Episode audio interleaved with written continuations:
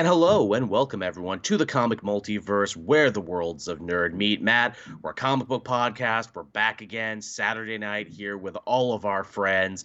It's Canada Day here as I record this, Canada night, I should say. So if you hear any loud explosions in the distance, uh, you know, I promise the revolution is not on. That's just the fireworks. yeah, there's quite there's been quite a few of them, haven't there? Mm-hmm. Yep. So if you hear that sound, that's what it is. Uh, normally, again, because the fairground, you can see it from my place. In years past, I just like put a lawn chair on the hill and watch. But I knew I couldn't, you know, uh, back out of the show this week because uh, I was off last week. Yeah, yeah. Well, you, you can you can barely hear them. They just sound like like, like far off uh, Mhm. artillery. yeah, just little far, far, far off artillery there. Uh, yeah, I was sick last week. Uh, thank you, everyone, who had all those kind words for me on social media and everything there. Uh, I didn't come out and say it, but yeah, I had COVID actually. So did Oh. everyone in my house. oh, now. yeah, I legit had the COVID. I got the big C, though, because I'm young and healthy and vaxxed and everything. I was only sick for like 24 hours, Yeah, yeah. It's it's very uh, uh mild. mild. Yeah. Everyone else in my house was incredibly sick, though. They all got hit much more differently. It's crazy to think how that affects everyone differently. And also, I'm a little disappointed because I made it damn near four years without catching it once. Mm. I broke my streak. I uh I, I'm lucky I haven't uh haven't caught it yet. Just yet. Any day now again i thought i thought i had missed it but like clearly what i see now is like oh it's it's winter cold summer covids now is what it is Mhm, mhm. Because i had gotten the update on my phone from like health canada being like hey you know it's time to you know update your shot da, da, da, and i'm like nah i'm fine. No one's really masking up anymore. I'm good. Everything's fine. And then the second i say that oh geez i got some chills. Oh geez i can't stop sweating. Why am i running a fever? What's going on? Yeah, it, get, my it gets like that. yeah, my body hurts. What's going on? And like I thought, like I thought I had food poisoning. I thought I had a completely different kind of sick, but no, I, I had gotten the big one. But I'm fine now, clean bill of health, and uh, shit. I think I got antibodies for like three months. So you know, I'm just gonna be running around in the street, acting all kinds of fool, Licking fire hydrants. And, Oh, yeah, yeah. yeah, yeah. like we used to in the before times, in the long, long ago, just raw dog in life. Yeah, all get together and just uh, just lick some fire cough on each Yeah, other, yeah, yeah. having a big old cough party. Uh, KT helping us out in the chat. Thank you, KT. As a Buffalo native, I grew up with uh, lots of things that originated from Canada, so I should celebrate. You should, yeah. You're basically right on the goddamn border. You know, Buffalo and Windsor. You know, we're basically the same place. yeah, yeah. Go for it. All for it, by all means. You're all you're all honorary Canadians today watching the show. I, I can make that call. That power has been invested in me by Trudeau himself. he called me up today and said, Joel, you know what? I'm giving you this power. I'm investing it in you. And in return, I expect, and then I hung up on him. yeah. That's that's the kind of relationship me and JT have. Can you can you not talk about the blackface anymore? Thanks. I'm like, I never did. but yeah, we're back again, everyone. We got a lot of news from uh, the week that was and uh, the week that I missed. So should we just hop right on into that map? Let's hop into it. Yeah. Let's hop right on into it. Now, keeping with brand new industry standards, uh, you know, the comic multiverse, much like your favorite social media apps, the first 300 dick jokes will be free, but then moving forward, you will need to get little check marks for the remaining uh, 600 dick jokes that we will make over the next hour and a Yes. half. Yes, you need to subscribe. Yes. Yes, you need to subscribe. God, because you know that's just a great way to run a business. You know, something that absolutely you know runs on advertisement and engagement and people seeing stuff. What we need to do is make sure that people need to see less of the show, Matt. That's how we'll succeed. we can we can do that, and then we can finally take that big submarine trip to the bottom of the ocean, where Yes. we'll be the first. We'll be the first podcast to podcast from the Titanic. yeah, we'll go down in our sewage pipe that that, Yep. that controlled by a, uh, uh, an Xbox controller. That looks like the fucking kids next door made. Don't worry, I've got a Xbox controller right here. It has camo on it, so you know it's good.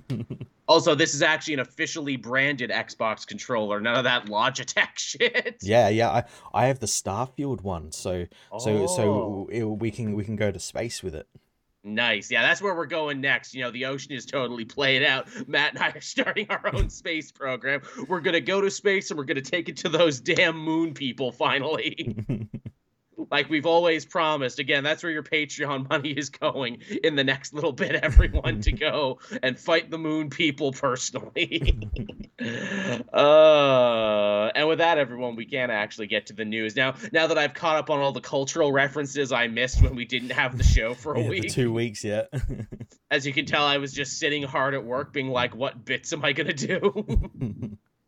But uh, yeah, so we officially actually have our brand new Superman and Lois for James Gunn's upcoming Superman Legacy. yes, yes, we do. Uh, that, of course, would be David Cornsweet or Corn Sweet. I've heard everyone pronounce it differently. Corin Sweat. That's how I pronounce it. Corin Sweat, as well as uh, the magnificent Mrs. Maisels, uh, Rachel Bronison. Now, is she actually Maisel in the show? I've never watched it, and I feel like maybe I should start now. She is, yes.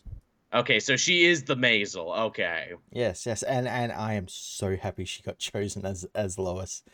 She again, from what little I know of the Maisel show, she definitely looks like she can play that role really well. Yes. And uh Corn Sweat, I don't know anything about the dude except for the fact that he looks a lot like a drawing of Superman, and that's probably for the best that I don't know shit about him. The interesting thing about him is that uh he's actually um an American. He's not No, British. He just has Brit? a British sounding name. Yeah, I was gonna say, I'm like, let me guess, another Brit, right? But no, now you're telling me he's not. yeah, and he's Jewish and he's from Philadelphia, which we won't hold against him. hey, Philly cheesesteaks are delicious. And when I went there, it was not sunny, but everyone was really nice to me in Philadelphia. you know, maybe it's perfect as I have uh, my one trip to Philadelphia. I realized, oh, you guys aren't polite, but you're all very nice, is the thing. Where in Canada, you could say it's the other way around. We're all very polite, but not very nice. not very nice, yeah. but very polite. Again, maybe that is just a Philadelphia thing. Maybe he'll be perfect. Maybe that'll be the new direction for Superman there, Philly Superman, where you know he's just throwing rocks at Santa, but also saving kids from fires. Yeah, yeah, yeah. He's just a uh, he go he's he's just gonna go to Patty's pub and just hang out with like Frank and the people there. Dr- drink his fight milk. Yep, yep. Danny DeVito is Perry White.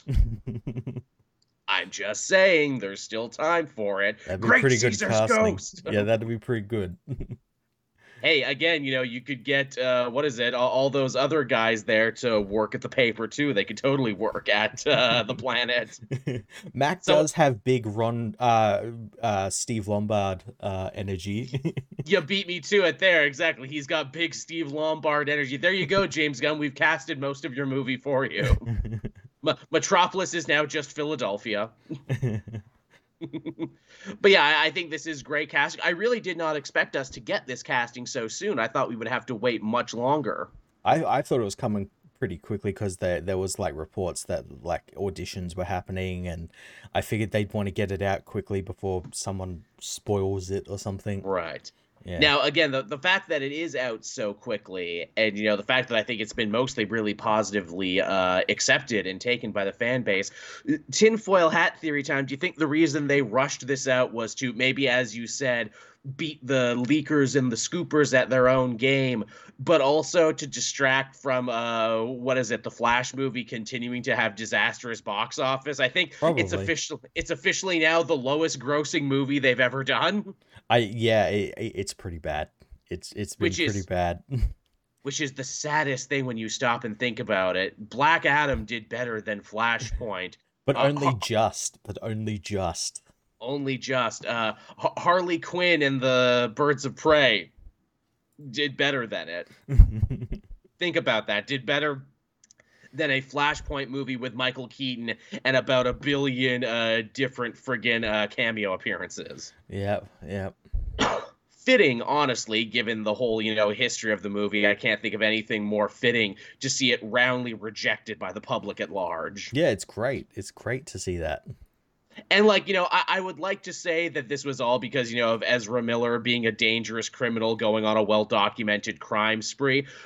I, but I only think that's one of the million cuts that affected The Flash. I mm-hmm. think there's like a hundred different things as to why that movie failed. The fact that the two movies before it were kind of failures that didn't get people excited. The fact that they already announced what the next universe and the next set of movies was going to be, the things you actually needed to watch and get excited for. Mm-hmm. The fact that they just filled it with member berry cameos, or uh, cameos containing people who uh, have been long dead and are brought back by yeah. like the horrors of CGI and deep fakes and and people who probably if they were still alive today wouldn't want that.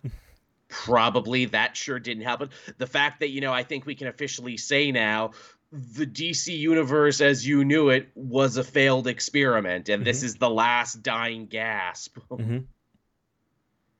I mean, although maybe Aquaman 2 will be the last dying gasp. I keep oh, everyone's complete. Yeah, everyone's completely forgot about that. That film is just gonna just bomb. It's it's so weird, right? Because like Jason Momoa seems to be liked by everyone and seems to have kept quiet and minded his p's and q's and everything, and yet they're saying nothing about his movie. Yeah, yeah, and it and it doesn't come out for another couple of months, and yeah, it's meant to be the last film, and yeah, it's like no one cares, and it, which is insane to think that it's taken so long to get this out when the first one made a billion dollars. A lot of money. So you'd think they'd they'd be like, okay, we got to get this next one out really quickly because that, and, that when did well that received. one when did that one come out? 2017, 2018? Something like that. And like the first yeah. Aquaman movie, like you said, made a lot of money and was fairly well received. It was 2018. 2018, yeah. So it's so weird that they just like kind of hope you forget about it. Yeah, yeah. How about that? She's a shame because that, that first one it's it's pretty good. It has a good cast. I, I really yeah. liked uh, uh, Black Manta in it. Yeah, it's it's plenty fun. It's plenty fun. It has its problems, but you know what? They got people to give a shit about Aquaman for a minute. Mm, mm. so all the credit in the world for that. As the chat is saying, I'm worried about Blue Beetle. Yeah, me too. I hope the poor Blue Beetle movie doesn't suffer because of everything else. I hope it's just different enough that people, you know, will treat it as a new thing and not as, you know, something connected to the last thing. Yeah, I, I think it'll be pretty good. I hope so too, because you know it looks like a fun movie, and you know, honestly, I just like more Blue Beetle and stuff. Yeah. But yeah, so there's your news with that, everyone. I think Matt and I can say we're very much in favor of the new Superman and Lois casting, and I hope you know they continue to make cool casting choices like this. Yeah, I'm intrigued to see who else they cast because they apparently like some authority members are going to be in the film. Mm. So like obviously we're going to be cast that, and and as well like I think what people don't realize is that these these cast members they're not just playing them in the movies. Remember what Gunn said? They're going to be in animation, video games. Yeah audio books, you know, Assumedly. everything. Everything. But, but uh, bubble gum, uh, VCR yep. tapes, you yep. know, informational uh, help videos. Yep. Oh yeah, yeah, yeah yeah, you gotta get the health videos in there. Uh, uh ch- choose your own uh, adventure Flash games. They're gonna bring that back just for this. yeah, they're gonna resurrect Flash. Yeah, just for this. No, not the superhero Flash. We mean Flash, the computer thing. did Did you see? I'm sure you saw two people being like, "No, why? Why did they cast this new actor? He looks just like Henry Cavill." No, they they look like Superman. Yeah, yeah. That's that. That's the thing. They they look like the character they're portraying portraying it. Just, just, just big. I am a young person, and Henry Cavill is the only Superman I have ever known. Energy. Yep. is what I'm getting from this. Where it's like, you know, you know, other actors played him before, right? Yeah, yeah. And more actors will play him after this, assumedly. Mm-hmm. Mm-hmm. I, I never understood, and I know we've talked about this before, the weird cultish de- devotation people had to Henry Cavill and I, Man of uh, Steel. Yeah, I don't get the people that say, "Oh, he was the greatest Superman. He was the greatest Clark Kent." Like, people watch these films. Yeah, exactly. I, you know, I think it is. I think it's just a lot of what could have been that people are hung up on. Yeah. That you know, he he could have been a great Superman if only the movies he were in were better and the material he was given was better. Yeah. I think it's this real like what could have been that people are obsessed with, and I'm like, it's not good to get hung up on could have beens, guys. It's it's that could have been, and also the whole oh you should have just let Snyder like do that, mm. do those four other films, and then it would have been okay. Then it would have been okay after those you know together completed six films or something, and it's like Yeah. then it would have been okay. I'm like, that's not how that sort of stuff works. I mean, Christ, people are less obsessed with fucking Jodorowsky's Dune for crying out loud. you know, at least when people get obsessed with that, it's like, yeah, all right, you know, I can see how you can get a whole documentary out of this, out of what could have been. hmm hmm Now, uh, moving on to the world of the comics, uh, White Widow Yelena is actually getting a brand new solo series in November by Sarah Gallery. Cool. Feels like this should have happened way sooner, right? Did Yeah. she get a Did she get a mini when uh friggin' the Black Widow movie came out, or did Black Widow just get another series? I think Black Widow just got one. I guess they're priming the pump now for Thunderbolts. They're already expecting, you know, Yelena to be a big breakout star, and she was super goddamn enjoyable in uh what is it in that Black Widow thing, Hmm. and then again in uh Hawkeye. Yeah, she was great. She was great, and I think you know uh, we could all use a little bit more Yelena in our lives. Absolutely. So check that one out if you're interested. Uh, more new Marvel comic news coming down the pipeline. Strange Academy is getting three brand new one shots featuring Miles Morales and other characters. Cool. I thought Strange Academy had finished. It was, but apparently it's coming back for three issues. So they they canceled it prematurely, and then they're like, "Psych, nope, bringing it back." Which is really weird and really interesting to me. But I know some people who were huge fans of it and huge fans of Doctor Strange. So you know, more power to you guys actually getting something good. Yeah. Also, the proliferation of Miles Morales and everything now, where it's like, oh hey, you know what, what, what Spider-Man should we send to the Strange Academy? Should it be Peter? Nah, let's do Miles. Yeah, let's do Miles. Hey, this big Carnage event that's going on right now, should we uh, have Peter be involved? Nah, send Miles. Yeah. Oh, Ultimate Invasion has started. Should we have a Spider-Man involved? Yeah, let's have Miles. Let's have Miles. I mean, that kind of makes sense because he's from there, but still, I like, like they're not even inviting Peter to events now. His book is Yeah. so bad. It's like, uh, let's just have Miles. They're writing Peter in events just to take away his spider powers. you know, Miles, he's young and hip and fun and not, you know, a dickhead. Yeah. We'll we'll talk about Spider-Man from this week because I actually did read that this week.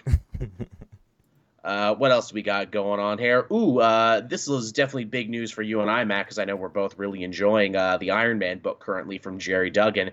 Well, they announced the next big thing that's going to be coming to the series. Emma Frost and Tony Stark are getting married. They're getting hitched. It it kind of felt like it was heading that way because uh, Gerry's been building out their relationship quite well. Mhm. Yep, very much so. Yeah. It might be a marriage of convenience, but it's a marriage of convenience that they're going to need if they're going to fight Feilong and Orchis and all the other shit that's happening. mm-hmm. Mm-hmm. And I think that's pretty cool because who doesn't love a comic book style wedding? And Emma Frost and Tony are two of the most like over the top opulent people. Yeah, in very all chaotic energy from both of them. Yeah, in comics, not just fiction, so you know their wedding is going to slap. they are going to have like dozens of chocolate fountains and ice sculptures and rare exotic birds that, you know, Ford's genetically engineered in his lab. yep, yep. Instead of butlers, they're going to have different Iron Man armors hanging out hors d'oeuvres. it's going to be a hell of a thing, right? Even if it is a sham marriage, it's going to be the greatest sham marriage that's ever It been. is. It is.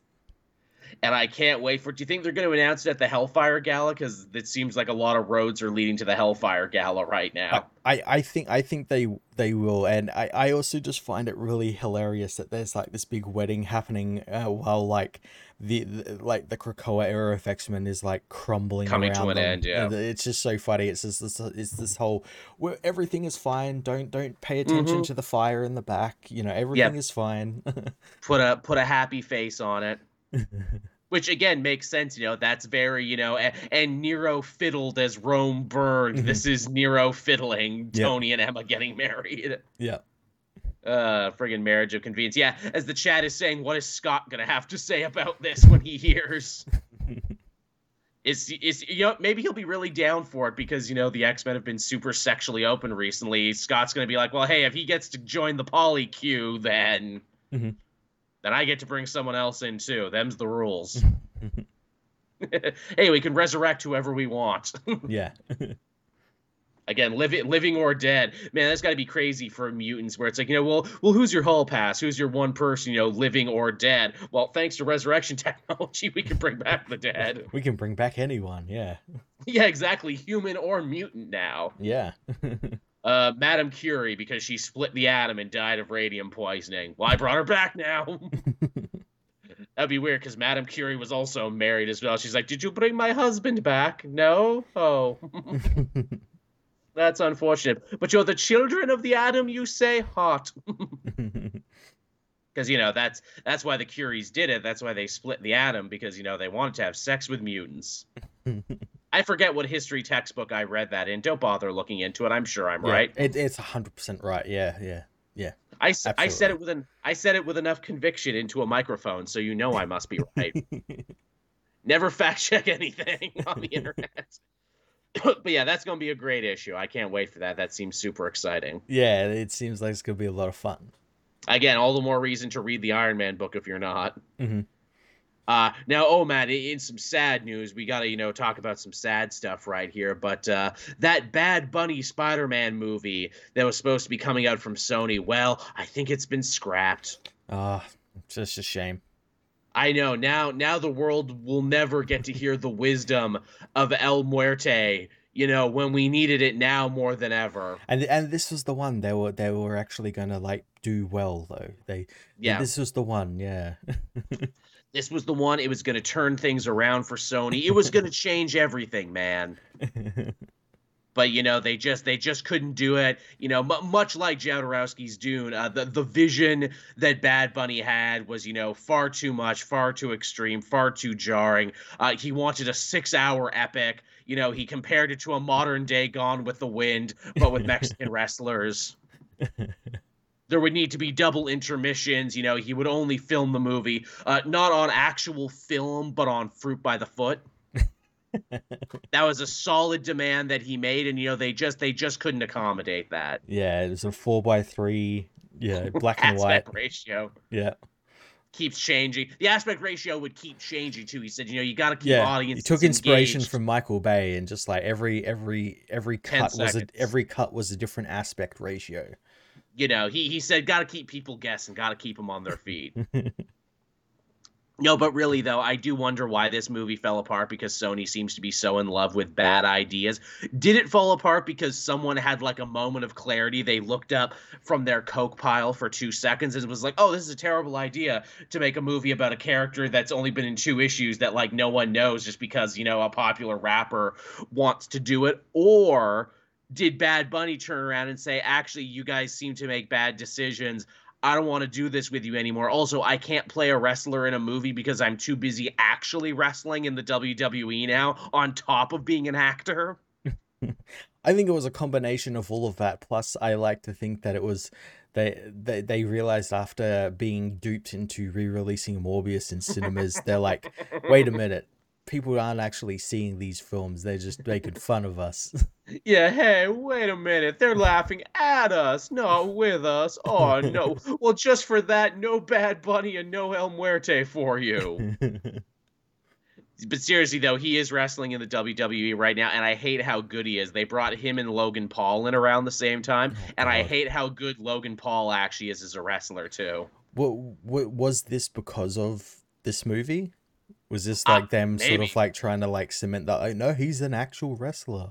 I mean, it did kind of seem like it happened around the same time, so I'm gonna say yeah, maybe they mm-hmm. had like a big super show in Puerto Rico that was like his idea because wrestling, big, the big companies would basically never go to Puerto Rico because Bruiser Brody very famously got stabbed to death in a Puerto Rican shower. Mm-hmm. Okay. And so they're yeah, no, really, and like the big shows are like never again because we all loved Bruiser Brody, and he got stabbed by a what is it, a guy in a Mexican or in a what is it, a Puerto Rican shower, so they never went back there. but Bad Buddy apparently was just you know so charming and so you know convincing, he got them to have the biggest Puerto Rican wrestling show of all time. Oh God. and they and they brought Carlito out of retirement too. For those who don't know, Carlito Colon who is actually uh like the son of the guy who owned the promotion that Bruiser Brody got stabbed to death in. His thing is that he'd take a bite of an apple and then he'd spit the apple in your face. yeah, this dude was a big star. That was his thing. He had a merch shirt that was just an apple with a bite taken out of it. Oh god.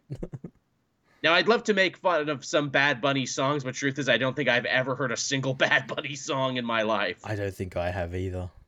I, I don't listen to a lot of new music, everyone, because you know, I'm not in the car, so I don't have the radio on. Mm-hmm. The only time I really hear new music is when it's in movies and TV shows. and yes, as the chat is saying too, also R.I.P. Draws, as we're talking about wrestlers who also passed away. Uh, now, what else we got going on now? N- now that we all have to, you know, live with the sadness that you know there will be no El Muerte in our lives. You know, there will be no El Muerte sweep. Oh, I don't know. Maybe the next thing Sony is doing, Kraven. We got the Kraven trailer a couple weeks ago. Yeah, and I've already forgotten everything about. It. Oh wait, no, he yeah, that's right. He get he becomes Kraven because no AIDS lion blood or something. I don't know. Yeah, right. You know, well, because you see Kraven with the radioactive lion blood, radioactive lion blood. That's how the song went. Kraven man, Kraven man, lion blood, lion blood. Yep, this is a movie. The th- the thing that blew me away about that Kraven trailer is more than Venom and more than Morbius. I'm like, oh, this looks like a real movie. You guys actually really tried in this one to make a real movie, not just like, you know, some sort of slapdash, we, we got to get in here while we can thing. You actually tried in this one, and it still looks like shit, and it Yeah. still looks like a movie from 2005. Yeah. And oh my God, this is you when you're trying. Yeah, yeah. If you were to just show someone this trailer without like the title cards or anything, and everyone think, "Oh, this looks like a really cool action film." Like, what? What is it? It's oh, it's meant to be Kraven the Hunter, the Spider-Man Oh. villain. It's like, oh, he doesn't look like Kraven. Also, why is Russell Crowe doing a Russian accent, but Kraven isn't? Yeah, yeah. That doesn't make any sense, does it? It's it's funny too because it's like okay clearly this movie actually like read one or two Kraven comics because it's like oh they remember that his mother is crazy you know? They have that you know famous panel with the spiders coming down and everything and they remember oh yeah he has a brother because his brother is actually chameleon. They remember all of this and yet the movie also still looks like nothing. Yeah, I, I tell you what would make it like genuinely like a good film if it's revealed that like the Aaron Taylor Johnson Kraven is like the clone, and ah. and, and Russell Crowe is the real Kraven. that would be hilarious well i mean their last name is Kravinoff so you know Yeah, maybe he yeah. is Yeah, I don't think they'll do the clone thing. It's it's too too hard for people to understand. no and it's too modern and everything too yeah, yeah, again, they're actually trying, and the fact that they actually tried with this one makes it look more embarrassing. it does. It does. It really does. Aaron Taylor bites a man. Yeah, wha- wha- what's going to be the tie? Because like Morbius, we had the uh the the, the vulture uh, appear off, Oh, yeah, yeah. screen uh, to talk with Michael Morbius because they were in Mhm. this they weren't even in the same scene together even Yeah, of though it's course not. they were. What's going to be the the the the thing here? Mm, good question. I mean, they already spoiled that the Rhino is going to be the villain in this, and I love th- that's their big trailer sting. Like, oh yeah, Yeah. this is going to get asses in seats. The Rhino, everyone's favorite. And again, they've done the Rhino twice now, and both times have been shit. This time he's like some guy who can like transform into a literal rhino. Yes. Yay. Just do a guy in a fucking suit. Just Is that so hard? We've seen so many great versions of the Rhino in other stuff. Mm. In the cartoons, in the video games, there's so many different ways you can take it. Yeah, just do that. But yeah, and and then you mentioned they had that like uh the scene from the comics with the spiders coming down. That's Yeah. gonna be the thing that is oh I hate spiders now, and then they'll Yeah. show, show an off-screen Spider-Man be like I hate him because he's a spider. I hate spiders, man. Are you getting it? Are you getting it enough? I I hate spiders because they have venom. Venom. Yeah. I'm gonna go commit some carnage. Yeah. Uh, yeah. there you go. And he just looks directly into the camera. Yep. Also, as a lot of people were quick to tell me, the scene where like Kraven's abusive father, which is also a creation of this, forces him to like shoot a line and everything. Everyone is like, "This is just that scene with Catman from Secret Six. I'm like, "Oh my god, it is." It is. These guys- Holy shit. These guys, these guys knew so little about comic books and are so freaking cliche and trite. They ended up stealing from a completely different hero without even knowing it. it's fucking wild. If I was Gail Simone, I'd be like, "Give me money." also, he gets yeah, he gets the powers from the lion. Everyone, because we're not. Also, Calypso is in the movie too, but we're not doing the whole magic potion thing. Yeah. Yeah. What, what is magic too silly? Alien goo suits and science vampires are fine but friggin' magic is you know a, a friggin' ledge too far for you guys just do the fucking magic potion you have to wonder as well like like these type of changes like they because they're, they're so like divorced from what mm-hmm. it actually is it makes me wonder like do they do they have the rights to these characters but not like pieces of their origins no i think they do i just think they're incredibly lazy yeah, that, that's true. That's true. Yeah. Because again, everything about the movie looks like something from 2005. Like if this like if this came out right after the Alec uh what is it, the Ben Affleck Daredevil movie, I'd be like, yeah, this is totally from the same time. Yeah, it's it, like the action and all that has those same sort of like 2005, 2006 beats.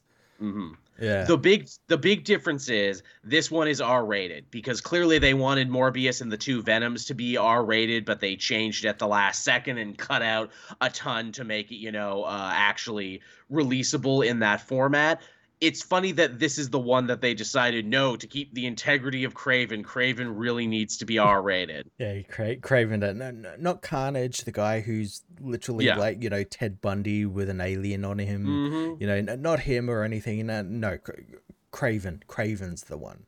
Kraven needs to be the one. Which my th- my thinking is, and I said this before, and everyone write this down when the movie inevitably bombs, they're going to say, "Oh, it's because it was R-rated." That's the thing. I think they're already future-proofing this as a mm-hmm. failure to be like, "Oh, you know, it was R-rated. Kids couldn't see it. Children couldn't see their favorite hero, Kraven. if we couldn't see Kraven, Kraven fulfill his his one the the one thing everyone remembers him for, which is dressing up as symbiote Spider-Man and killing yeah. himself and shooting himself in the head. Every every child's favorite. There there will be no Christmas this year for the children because they will not have Kraven. And again, too, if you're making a comic book movie and kids can't see it, even though kids are like the lifeblood of the entire comic industry, as much as people would like to deny it, what are you even doing?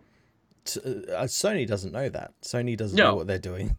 No, that's always been their problem. Where it's like, who the fuck is the audience for this? no one.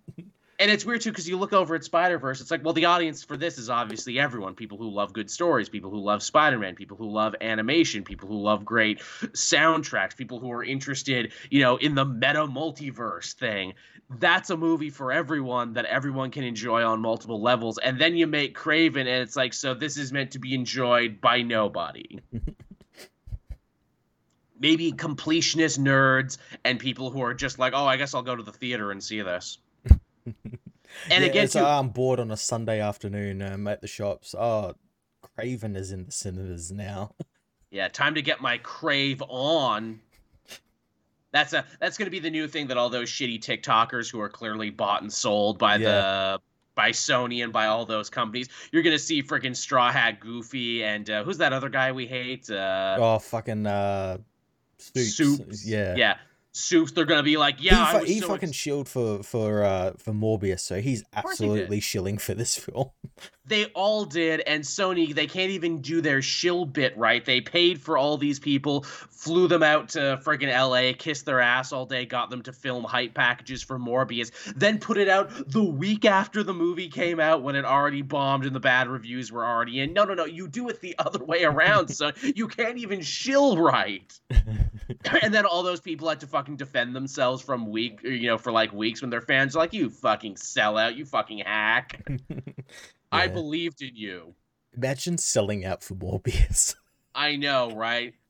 Like seriously, they they better have given them, you know, the you know Hollywood's golden blowjob machine. They better have given them something really fucking good.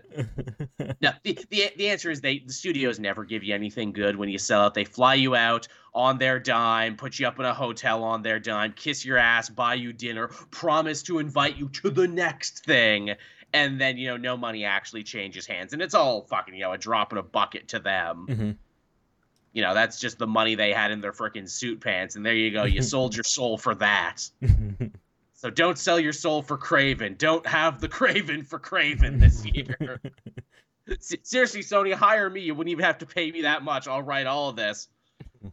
Get your crave on this year. It's the number one movie about a man with lion powers. It's gonna be great. Seriously, how do they keep getting actors for this shit too? Did they did they not understand like what the good superhero movies are versus the bad ones? You would think fucking Aaron Taylor would know. I think it's a combination of both that and that they have like contracts with the studios, so they have to do like X and num X number of films. Uh, Probably. and yeah, and it's like okay, we'll put you in in Kraven you know, and Maybe. that that'll count as like one of your one of your films. You'll pay a couple of mil, you know. Yeah. This this also proves too that this is like the worst time ever to be in a bad superhero movie because the mm. audiences are getting smarter and they're getting more discerning. Guardians made money and Spider Verse made money because they were good and people knew they were going to be good and believed in them. Meanwhile, The Flash, something that actually has, you know, like name cachet, was supposedly part of a universe, failed spectacularly because people could smell the fucking turkey they were baking yeah. from a mile away, much like they did with Black Adam and much like they did uh, with friggin' Shazam. People are getting smarter now. Mm-hmm. Absolutely, yeah yeah, you, now is the worst time to try and put in one of these movies because people can actually tell the difference now. Mm-hmm. It's a hell of a time. And uh, hey, speaking of which, this dovetails very nicely into our next story, which I'm sure has nothing to do with anything else we've talked about. But Warner Brothers Discovery is negotiating a $500 million deal to sell film, TV, music, and publishing assets to other companies. Yeah. I'm sure it has nothing to do with their big summer blockbuster that they spent more money on than they care to tell us about, crash and burn after having to pay off the main star's accusers. Yeah. Yep. I'm sure it has nothing to do with that. No, nothing at all. No, no. Nothing Completely at all. Separate events. Yeah. You know, I'm sure they didn't have to grab David Zaslav and stop him from burning like the film archive for the insurance money.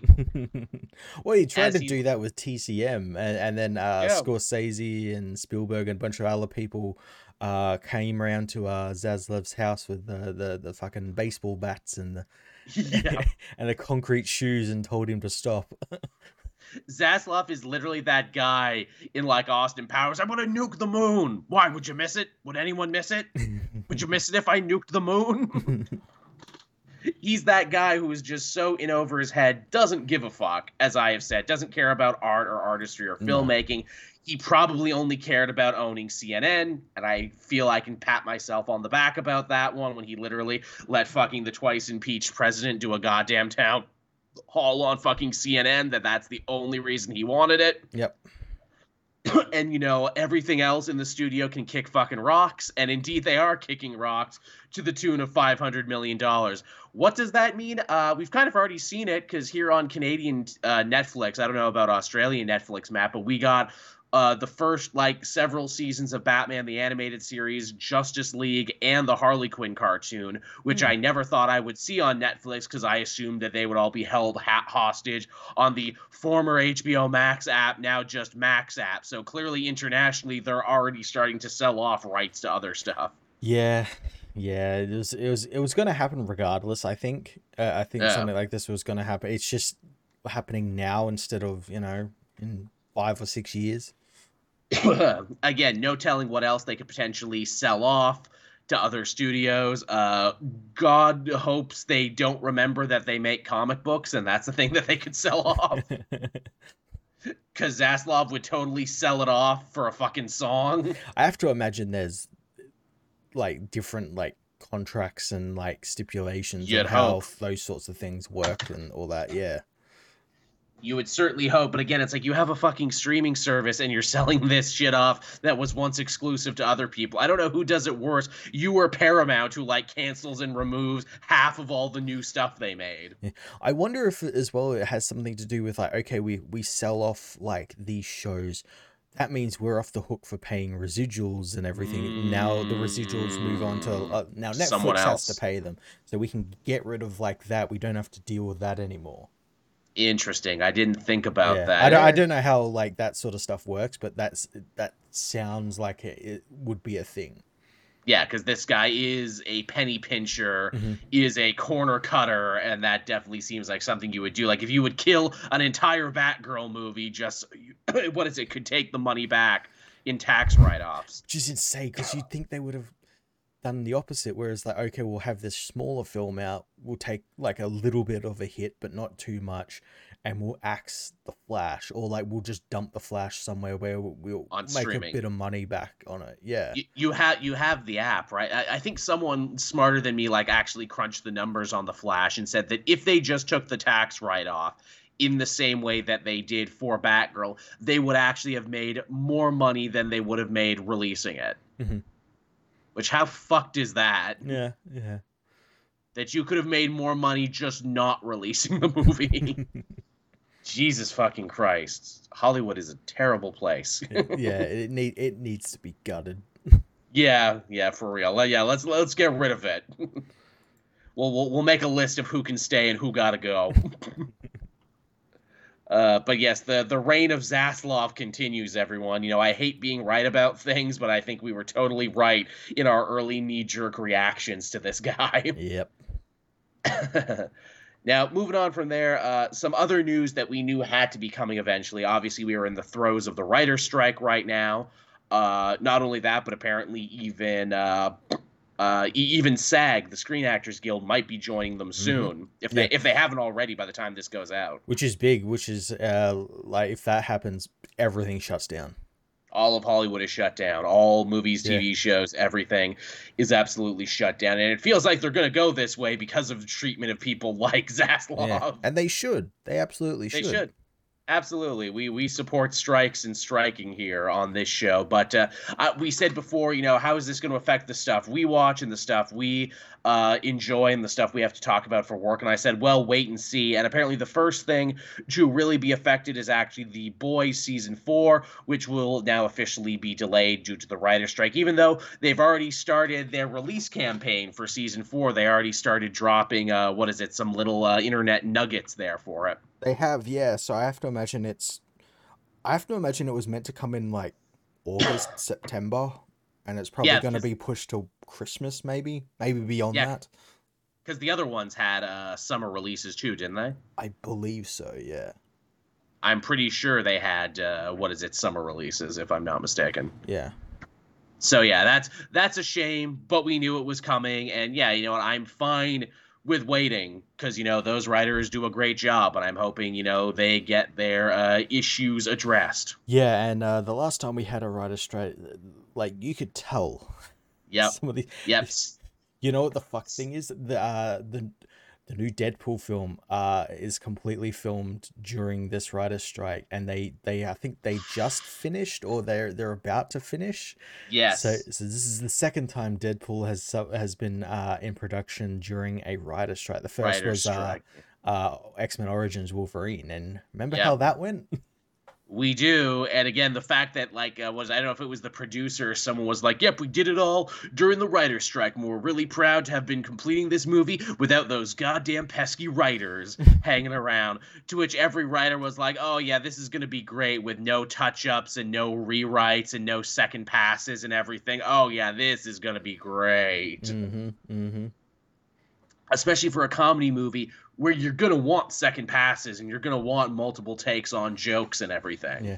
Also, this uh kind of uh goes kind of mask off on uh Ryan Reynolds, who who appears to be uh, like you know the friend to, to to like everyone in the production. but, uh, Yeah. if he's if he's still filming during a writer strike, is he really a, a friend to the writer? Is he really? Yeah. That's always been the thing about Ryan Reynolds, where it's like, yeah, he seems like a nice dude, and it seems like only nice things happen to him. But yeah, you hear stories like this, and it's like, man, you know, if you refused to go, you could have, you know, struck a major blow Yeah. for the writers, and it would have been a big deal. And it's not like people aren't doing that. Goddamn Drew Carey of all people, he worked Yeah. out a deal with uh with five guys there that if you are, are striking and you show your what is it, your Screen Actors Guild card there or sorry, your Writers Guild card, he will buy you lunch. He has been buying striking writers lunch since all of this began because Mhm. Drew Carey, legitimately a great guy by all accounts. Yeah, I think he did that as well during the original writer strike. Yes. Yeah. What a what what a good dude. You know so what? Cool. Maybe he did he he did deserve that uh, Bob Barker spot. good good on him. Yeah, I always heard stories about him being like a good dude. Like when he was doing the Drew Carey show, he would take the entire cast and crew from like the other actors on the show to like the lowliest little production assistant, and he would like rent out Disneyland for them for the day mm-hmm. when they wrapped filming. Yeah, between like him and like Conan O'Brien.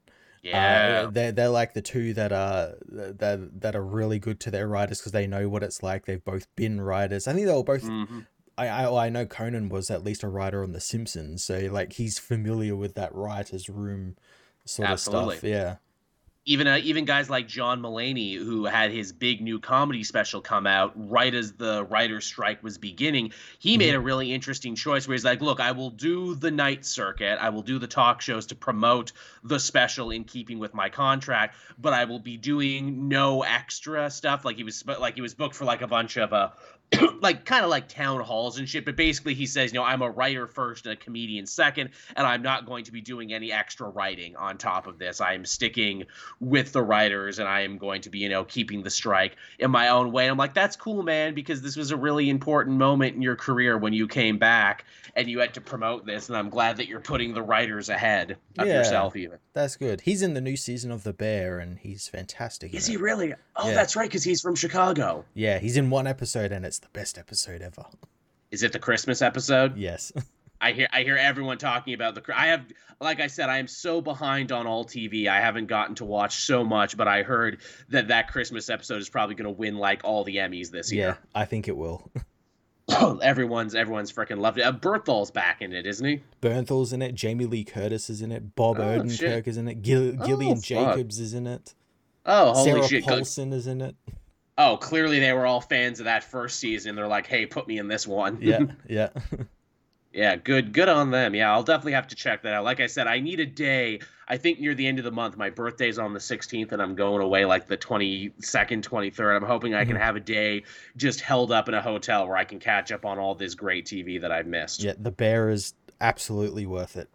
Mm-hmm. I love the first season. Yeah, you'll you'll watch all the episodes at once. Yeah, nice. in one sitting. Yeah they they are short. They're only like uh, thirty minutes, right? They are, but that Christmas one's an hour long. Ah, because it's a special. Yeah. But hey, speaking of TV that I have actually been watching, uh, let's talk about Secret Invasion. I watched the first two episodes of that. Yeah, let's talk about it.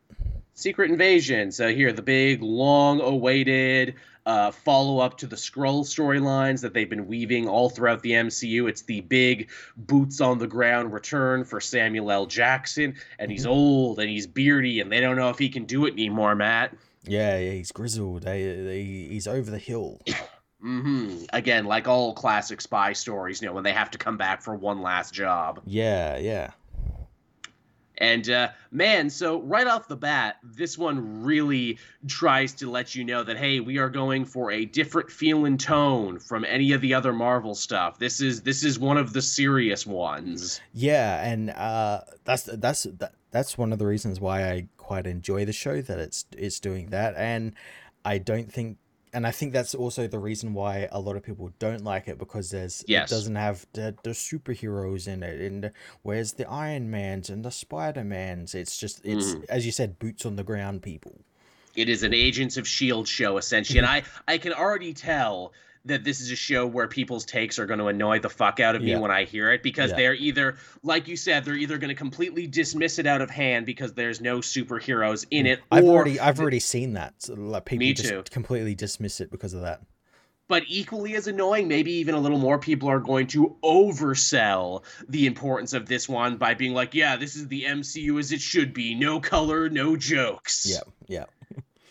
Which don't get me wrong, I, I do love the kind of like Sorkiny thing they're doing about it, where you know, like characters in suits walk down a hall and they're like, "Oh, you know, important socio-political commentary." Also, green-skinned aliens. Ah, yes. Also, iron-suited superheroes, and they just say it all interchangeably. I'm like, yeah, this is the kind of shit I like, actually. Yeah, yeah. It's it's pretty cool. It's pretty cool.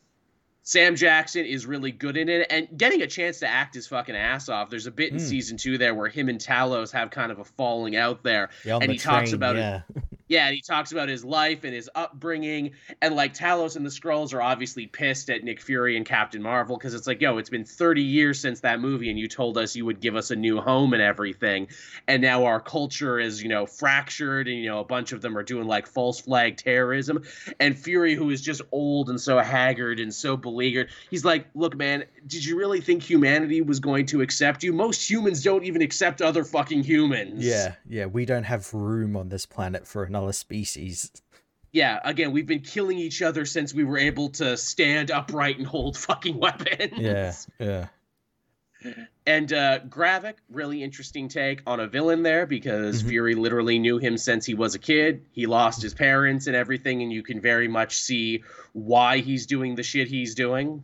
Yeah, he's very, very uh, uh, sympathetic. You can, you can uh, really understand why he wants to do what he wants to do. And, you know, he just wants uh, a place to call his own, uh, just uh, a place for his people to call their home as well. And, and even his nihilism, you have to be like, okay, he's got a point where it's like, look, you know, we deserve to conquer Earth and make this our new home because if we don't act now, the humans are going to kill it in like the next 20 years and we'll just have to go somewhere else. I'm like, fuck. yeah, the, yeah, we'll just have like another version of the Kree Skrull War. Yeah, he's like, this is basically a mercy killing at this point. Yeah. And I'm like, that sucks that he's right. that I agree with his weird nihilism where it's like we'd be lucky to be conquered by a group of aliens. We'd welcome it. yeah, it's like, oh, thank God the aliens are here. It's about time. and then half of humanity would be like, those aliens aren't real. Those are deep fakes. That's not happening. I heard about it on Joe Rogan. and we, and they kind of like broach that in this second episode with uh, Christopher McDonald, uh, who's like the the, the Bill O'Reilly, like Bill O'Reilly, Alex Jones talking about how it's all it's all fake. It's it, it's all fake stuff. It's all yeah. Russia, Russia and everything which which is hilarious too because that's totally feeding into shit that like conspiracy theorists believe where it's like yeah and the bill o'reillys and the head of nato and the prime minister of france all hang out together in the same room because they're all green skinned aliens.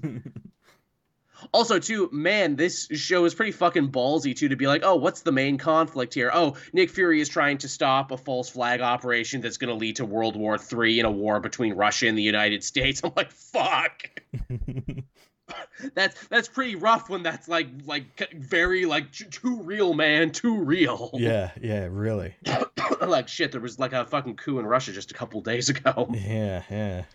La- lasted for 24 hours but still what a what a fun 24 hours that was. Yeah. Yeah the, the marketing for this show is insane yeah yeah, really, man. They're really marketing the hell out of Secret Invasion. They hired those mercenaries. Did, to... did, did, did you see the actual marketing for this show and how, like, on actual news programs, they had, like, a guy in a Skrull costume like walk around in the background or like he was like no, the didn't. camera operator and stuff like that and yeah it, it, was pretty cool. It was pretty cool. I didn't see that. That's actually pretty cool. Also hey big spoiler for the first episode but the, uh, they fucking kill maria hill. Yeah and, and it looks like it's one of those those like they actually did kill her yeah, this looks for real. Like m- my theory going in is like, oh, are they going to kill Samuel at the end of this? Is his is he finally done mm. with this now? Does he want to take a break? But the fact that they killed Maria in episode 1 is like, oh no, they had to kill someone to show that this was one of the serious ones and that's what they did. And admittedly, Maria Hill never did a ton in the Marvel universe as compared to her comic counterpart, but she was always around and I always yeah. liked her. Yeah, yeah, she she was good. Yeah, I'm I'm intrigued to see if they actually stick around with her her death or whether it's going to be a Skrull fake. Though that seems yeah. a bit too obvious.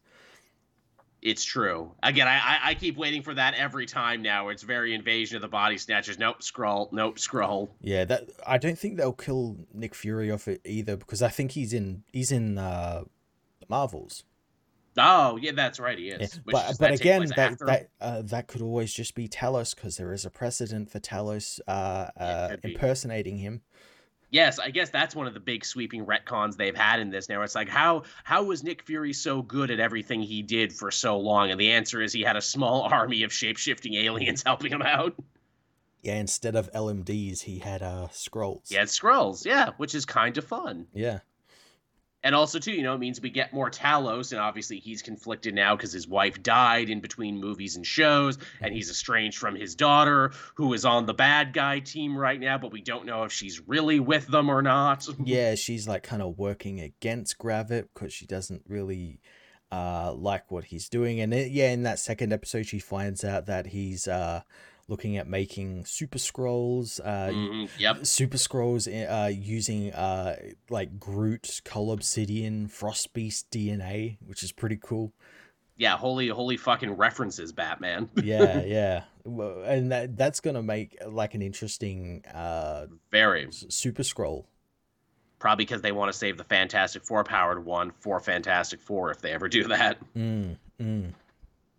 But yeah, that's pretty interesting. Also, Samuel L. Jackson as Nick Fury is maybe married to a Skrull, or a Skrull maybe replaced his wife when he wasn't looking. Mm, I, I think he might be married to one because they set that up at the start of episode That two, he's where known them, yeah. where he's known them for a while, and maybe yeah, maybe he just got romantically involved in one. Yeah, I mean, makes sense. Again, it's very interesting because we've never seen Fury's house before until right now. Mm-hmm, mm-hmm. So that's pretty cool. You know, definitely feeling a little close to him. Uh, Rhodes has some great stuff too. Uh, what is it? Don Cheadle getting to act his ass off, and I'm like, man, when's Armor Wars coming? Because he's got a new job now, and it's putting a lot of pressure on him. And of course, you have the moment that every spy movie needs. You know, Nick Fury has been disavowed by the American government. Now he'll have to go it on his own. yeah, that, that that scene with him and uh, Fury in, in, in that restaurant was, was really pretty cool. I, They were that- that- both that's acting. like like classic like spy stuff. Very much so. It's funny. I, I watched the show with someone, and they're like, "Oh no, Nick Fury got disavowed. What's he gonna do now?" And I'm like, "He's been disavowed like a hundred times in the comics." It, it's that classic sort of like Mission Impossible sort of thing where like every every movie, every TV series, they get disavowed and they have to yeah, go and clear their name. has has to fight its way back. yeah. But yeah, I'm digging it. It's different. Uh, obviously, the other big controversy about it is that the opening credits was made with uh, AI art Yeah. assets. yeah, and it looks like shit. It looks pretty like shit. Like I get what Get what they're going for, yeah. it's it's the unreality it's something alien pretending to be human and it's like yeah if you wanted to do that and make it good you should have paid an artist for it. yeah, it should have just paid. I, I. The worst thing is the director coming out to defend that and being like, "No one's jobs were taken." I'm like, "Yeah, Mm-mm. actually, they you did." Yeah i've been just like you win this fight by not getting involved and also to to do it at the height of a strike when you know Yeah, ai art yeah. and ai taking people's jobs is one of like the hot button issues at the moment How did they not like? They had weeks before this premiered, so like, how did they not see that and be like, "Okay, we need to like we got to change just this change it," even if it was just like a very simple. uh, Yeah. Like like opening, I'll be like, okay, we yeah, we need to change this. This is not a good look. How did they not see that? Yeah even if you just cut it completely and it's just like secret invasion but um Yeah, yeah, just law and order that shit yeah. would have been really easy. And again, you look back, remember the uh, ending credits from She-Hulk? How good those were because Yeah. it was like an actual like crime scene artist doing like courtroom pictures and yeah, shit. Or, or Jessica Jones. Or Jessica Jones. So Yeah. like we know you can do it, and we know you can do it good. You just chose not to this time. Yeah, yeah. They, It's a it, little it fucked up. screams like someone was in charge and found out about AI and was like, "That's pretty cool," and like didn't know anything about like the connotations or anything about it. Mhm. So so just like decided to use it just cause. Yeah, it reeks of like you know, visual design is my passion. Yeah. Look, look what I did. Look what I did in fucking Art GPT in one night. Mm-hmm. Isn't it cool? Mm-hmm. Not really. No. No. Not really. Here's here's hoping that's all we see. But I mean, yeah, Secret Invasion, pretty cool, pretty different. Apparently, it actually had like the second lowest premiere though, which is Yeah. interesting. I again, it's because like, oh, there's no superheroes in this. Where where where's my my cameos? All that Maybe. sort of stuff. Yeah, maybe there's not like, oh, you're gonna see Daredevil in this one, or oh, Yeah. this is gonna set up the next movie. This is just like, no, it's just kind of its own standalone thing. Yeah, which is which is hilarious because that's what people have been screaming for so long. Is like stop connecting everything. Everything doesn't have Mhm. to mean something. Make their own stories, Yeah. and they do, and they don't come out to see it. Yep, that's that's always been my thing. When people complain about the MCU and being like they they need to be more serious, they need to be more self-contained. People are getting sick of you know shared multiverses. I'm like, no, no, because then when they do that, you complain. hmm Again, they they literally they, they keep giving you what they think you want. Well, what the, what they know you actually want. Yeah, yeah, there's a, there's a famous story there about uh, what is it about coffee companies trying to you know make a better cup of coffee by understanding what people wanted. And they put like a whole test group in a room and they asked them like, oh, what kind of coffee do you prefer? And they all had basically the same response of like, oh, I love a rich dark roast, you know, that you can truly taste because I you know I'm a what is it? I'm a friggin', uh, you know, I'm a, I, am a savant. You know, I care very much about my coffee, and only rich dark roast will do for me. And then they put a bunch of different coffee on the table when they were doing this survey, and all of them, when no one, when they thought no one was looking and no one was watching, they all got the weakest, milkiest, you know, sweetest coffee they yeah. could to drink. So it's like ah, so what people say they want and what people actually come for, two completely different things. Yeah, yeah and that's just a total human nature thing. It is, yes. Uh, Michael Reed saying Miss Marvel was, you know, supposedly the lowest, though I don't think it's because it didn't have superheroes. No, we could argue that, yep. Michael, because they opened that with a Star Wars too.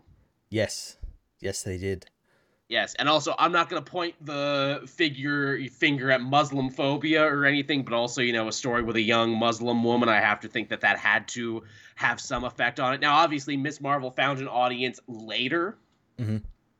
I think more people ended up watching it after the fact. I think that is that you know the audience who would really be into Miss Marvel is an audience who's been burned so many times by Hollywood who are like, "Oh, we're telling your story, you know, we're, you know, doing it in a sensitive and thoughtful way." And then they watch it and they're like, "Oh, you didn't actually hire anyone who would know what they were talking about for this. You totally lied through your teeth to me." I think for people like that, they have to wait and see. Another good example of that is Our Flag Means Death they never yes. sold it as like, oh, it's the queer love story of our age. People had to find that out later, and this is one of those weird situations where I had seen it before my gay friends, and it's like, no, no, it's really good actually. It was and, the same with She-Hulk as well. Yep. Yeah. Where, yeah, where the audience who would really be into it was probably afraid to pick it up because they had been burnt so often by companies saying like, "Oh, this is for you." Mm-hmm. Mm-hmm. as the chat is saying too, hey, what are the odds that Agent Coulson might pop up at some point? Wouldn't that be fun? I think that ship has sailed though. I think it has. They did name drop him in the opening of episode two, but it was just a name drop, so I don't think he will turn up.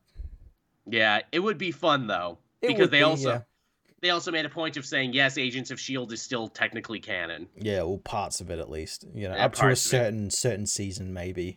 yeah, because like it, it, can't all be canon. yeah, yeah. Like like legitimately, like we we liked Agents of Shield, and even we're like this this cannot all be canon. Yeah, especially the later seasons. yeah, where it got fucking wild. Yeah. All right, everyone. I guess with that, we can hop into the comics we read this week. Admittedly, Matt and I didn't get a chance to read many, but we did uh, read a couple of the same, so we should have some good conversation. We should, yeah. Yeah, we want to start with uh, Action Comics from this week. Yes, let's. It's the uh, the ending of the Metallo uh, Superman team up story. Yes, yes. It didn't start as a Metallo no. Superman team up, but it sure ended as one. Yeah, and uh, it's it's it's just great, isn't it?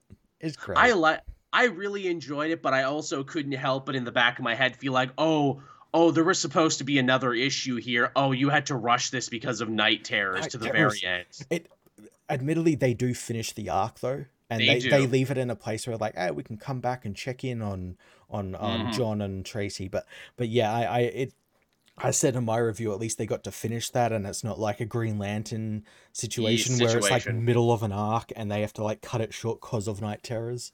Well, it's funny, you know, you described to me that Knight Terrors feeling, and then I was reading this, and I'm like, ah, Knight Terrors, Matt's right. yeah, yeah. Because like they're having this great big fight with Cyborg Superman and it's really cool and everything. And then it's like, wait, so what was Cyborg Superman's plan? I'm going to kill these children and then I'm maybe going to kill A Town. I don't know. I haven't really thought of it out yet. I'm like, oh, yeah, your plan was a little ill defined. And then when Metallo wins, it's a beautiful moment when he wins, but it's also like, oh, you beat him pretty damn easily, Metallo. yeah. Well, yeah, well, I, uh, Johnson was betting on that, that whole sort of thing that he was developing with, uh, Metallo, which is like you know, as, as a child, he you know got hold of mm-hmm. a gun. He was in an abusive uh, family and everything, yep. and which is know, great. Using a gun made him feel like he had some worth, and it turned him into a tool and everything. And that's mm. what uh, Cyborg Superman used him as, but forgot that he was the gun. He was a deadly weapon, and it's, and that's what his own hubris came back and bit him in the ass Indeed, thematically it works, and also that wasn't even the real cyborg Superman. His No. mind was piloting it, but the real Henshaw's still in the Phantom Zone, and they even mentioned that. They're like, "Is he dead? Did we beat him?" It's like, eh, yeah, no, Yeah, he's still in the Phantom Zone. He'll come back a little later. because doesn't he always? Yeah.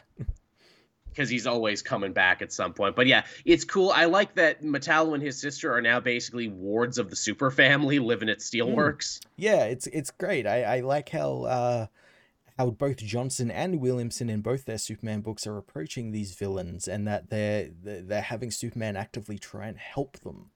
The theme of redemption is very strong Mhm. across all the Superman books right now. And I like the idea that the Superman family is only getting bigger because, like, Supercorp and Mercy Graves and even Lex Luthor, after a fact, are technically kind of junior members of the Superman family now. Yeah, they're all in uh, they're all involved somehow.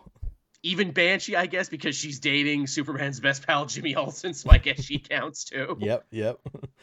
I do like that it's all kind of coming together. We I guess the other only big thing about this book is that we meet the the true leader of Blue Earth, this, you know, human supremacist group who hates A Town and hates all the war world aliens and everything Mhm. and uh they're led by a young goth woman. How about that? Yeah, who I I I guarantee you I I guarantee you is involved with uh uh Warworld in that in that she is uh either from Warworld like like trying to turn Earth Mm, against the Warworld people so they return to Warworld and return to their roots or she's part of this that whole uh Fire of Ulgrim storyline which still needs to be Oh, picked up because the. Fire of Ulgrim That's is right. in Osul. That's right. I forgot about that. Yeah, this whole ancient god power thing. Yeah, and maybe she's got she like wants- tattoos like like that look like That's those type of symbols on her arms, yeah. You see, I just thought that she was a pretty goth woman, so I'm like, well, you know, maybe Blue Earth has a point. You know, maybe we should listen to them just a little bit. Yeah, just okay. Everyone, calm down. Listen, listen to her. What has she Ju- got to ju- say? Just, just listen to her a little bit, you know, about those dirty war world aliens. You know, maybe there's something here. Oh, I would be so easy to radicalize and convert. But yeah, and then it's just like, and then the story's over, and then it's like, oh, hey, you know, come back for Knight Terrors. But yeah, I, I like your theory a lot that she's probably connected to War World and the Fire of Ulgrim, because yeah, that story was really important, then took a back seat. hmm Yeah, we're gonna be bringing that back somewhere. Yeah, no doubt about it. Uh, what is it? Uh, Ch- Ch- Chua, great series too from this writer. I know it was from last week, but hey, uh, what is it? The same guy's Hulk also kicked ass too. It did. Again, bring back the Green Door and everything. Bring back some really creepy monsters who walk around in people skin. Yeah, d- didn't it have like that, uh, like what he did with Warworld, uh, that like great like deep lore to it, where it's Mhm. like, oh, oh there's, yeah, there's some like really cool, interesting stuff here with like weird cosmic monsters and the Mother of Mm. Horrors. yeah, yeah, it's great, isn't it? And also it's just so simple too where it's like yeah you know all the monsters of the marvel universe actually do hang out in a community even if you didn't notice it. And now the mother of horrors has called them to war against the hulk meaning we're probably going to get to see hulk versus the moloids and hulk versus fucking man thing. Yeah, fighting Wendigo and all that sort of stuff. sold sold a hundred times sold.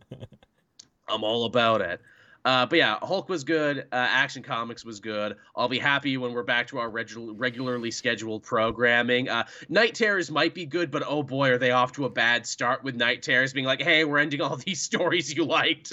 Not only that, but like this week's books had had a checklist in the back of like what's coming out, and like starting next week, there's like seven Knight Terrors book a week. Uh, shit. I didn't even read the free comic book day issue. I did, and it's like, yeah, this is cool, but like, you need to tell me a bit more about like what the fuck's happening. yeah, we'll we'll talk about that at the end of the show when we talk about what's coming out this week. yeah, I'm probably I'm I've been thinking about it. I'm probably just gonna I'm gonna cover all the books, but I'm gonna do it all in one video. I'm not doing mm. like seven or eight mini videos. Yeah, I, I'm gonna do what I always do. I'm going to cover the books that I was already reading. I'm Mhm. probably not going to pick up anything extra. Mhm. Yeah, I'll, I'll definitely it'll do, it will be a case by case basis for me. I'm like, is this pertinent to to the story? If not, it's getting ejected. Because also, I think we're both pretty burned from Lazarus Planet too, which wasn't that long ago. It wasn't really that good either. No, it was a lot of fucking nothing, and it's like, Yeah. oh boy, you know, I I can't take another one of these. This is that this is Williamson, right? This is Williamson's baby. It, it is, which admittedly, like he's been pretty good so far, and he's been building up all these different plots. So I guess we'll just like wait and see. But yeah, I'd say he has a hit and miss when it comes to uh, events. Dark Crisis was pretty fun, but Mhm. Shadow War was dumb as shit. yeah, it didn't need to exist at all. Yeah, and I mean, even Dark Crisis by the end, I was a little like, can we get to the fucking point here now? I know where you're going with it. Can we just fucking get here? And hey, from talking mad shit about Joshua Williamson to saying good shit about Joshua Williamson, Green Arrow number three was out this week. Did you check it out? I did, and I much preferred it than issue two. Likewise, issue two is I'm like, oh boy, you hit the wall kind of fucking Yeah, hard here, Yeah, didn't ya? yeah, yeah. There's no story in this issue. I'm like, you, you, I know you got six more issues attached to this, but oh boy, that No, you it's had got- to it- bring it- everything to a it- halt. Remember, it got put up to twelve, so like it's like, oh, you're really stretching out that story. for as long as it'll take you. But yeah, this this one was cool. We see that Oliver and Lian aren't just trapped in space; they're actually trapped in the future in space. Yeah, and they end up going and uh, teaming with the Legion of Superheroes, which is really cool because it's bringing back the Bendis Legion and and Mhm. tying like a lot of things to his Legion books. Boy, are they ever! Also, Ollie knows them, knows them very well because he's Mhm. also been to the future and hung out with the Legion before. Yes, yes. I love that callback where it's like, ah, Williamson did his homework. This is also the big reunion that's taken them like God three, four years to finally build up to it. Ollie and his son Connor finally getting back together. Finally, yeah, he's been hanging out with the Legion. He's been there for because of time displaced stuff. He's been there for a couple of months, so he's Yep. technically a Legion member. He's got his Legion ring and everything. Hey, which he can finally fly now, so he puts the hawk in hawk. Can- I say all their future costumes look great because they give them like They're new future cool. clothes to wear? They all Yeah. look really good. I hope they keep those costumes. they do. They look really good. Yeah, Connor's got like a poncho and he's grown his hair out and everything, and Ollie has got like this big V thing in the shoulder pads that just looks like his old cartoon suit. Yeah, Lian's got like these like goggles with like kind of like cat ears on them. Because she's because she's Chaos Cat. Yeah. That was the name she had in Catwoman. Yeah. So you Just, put it all which is together. which is really funny. She's called Chaos Cat because there's also a uh, uh, a character called Chaos Kitten. Yes, I know, right? Yeah, it's just really funny. Wonder if that's a reference or not. But yeah, so that's good shit. Uh, they remember that Peacemaker can actually be a fun character and he doesn't have Yeah. to just be a leg breaker. Peacemaker in this was just John Cena. We're gonna Oh. have a shooting competition to see who's better. Yeah, hey bro, tell you what, bows versus bullets, who's gonna win? it was great. It was great. it is great. I'm like, yeah, they are fun characters. They should be able to have more fun. And also, again, further strengthens my theory that Peace Wrecker is just Emil Harcourt. yeah, yeah. I, I didn't think about that. Yeah.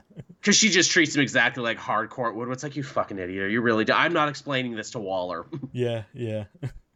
You got to do this one. Uh, they find out from Count Vertigo that uh, Waller is collecting again. I'm imagining this probably ties into the story that Joshua Williamson was trying to tell at the end of Dark Crisis that she wants to like arrest all the heroes on Earth because she's working for the light, whoever they might be. Yep, he he continued that in his uh I think it was the new comic book day special where it did Oh, where where uh she ended up getting the the helmet of hate off of that's Lazarus right. Island You told me, and, yeah. and yeah, yeah, and, and Peacemaker and Peace Wrecker and uh Gunsmith was sent after that. Gunsmith was fucking murdered and everything. Yeah.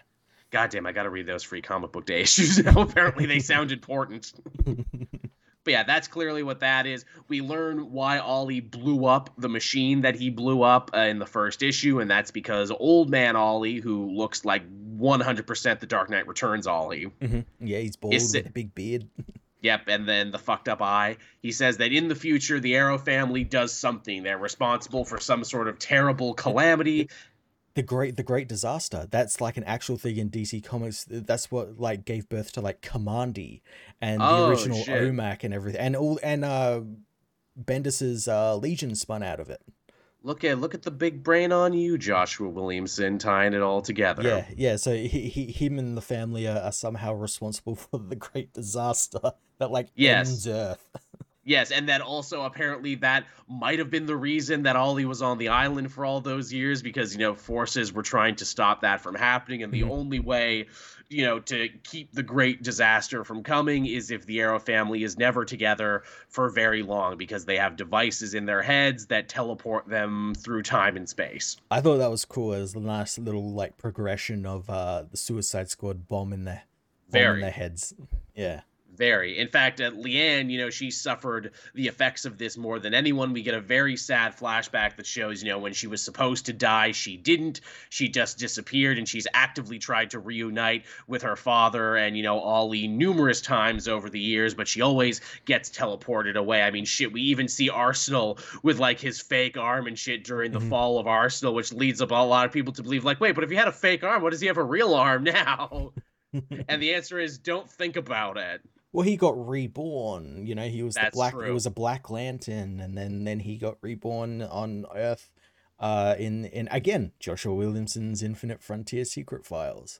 The, the, the answer is it's like several freaking retcons and universe restarts ago. Maybe yeah. hey, maybe it just doesn't put you through time and space. Maybe it also puts you through retcons too. Mm but yeah, so that's the thing. And Lian is like, well, we got to fight for this. You know, we are finally a family again. You can't just give up now, Ollie. And she's like, man, you know, you're a lot like your father in that regard. All right, let's do it. And then fucking Parallax attacks. Yeah, yeah just Parallax just shows up, hinting at that maybe he and Oliver at some point in the future team up.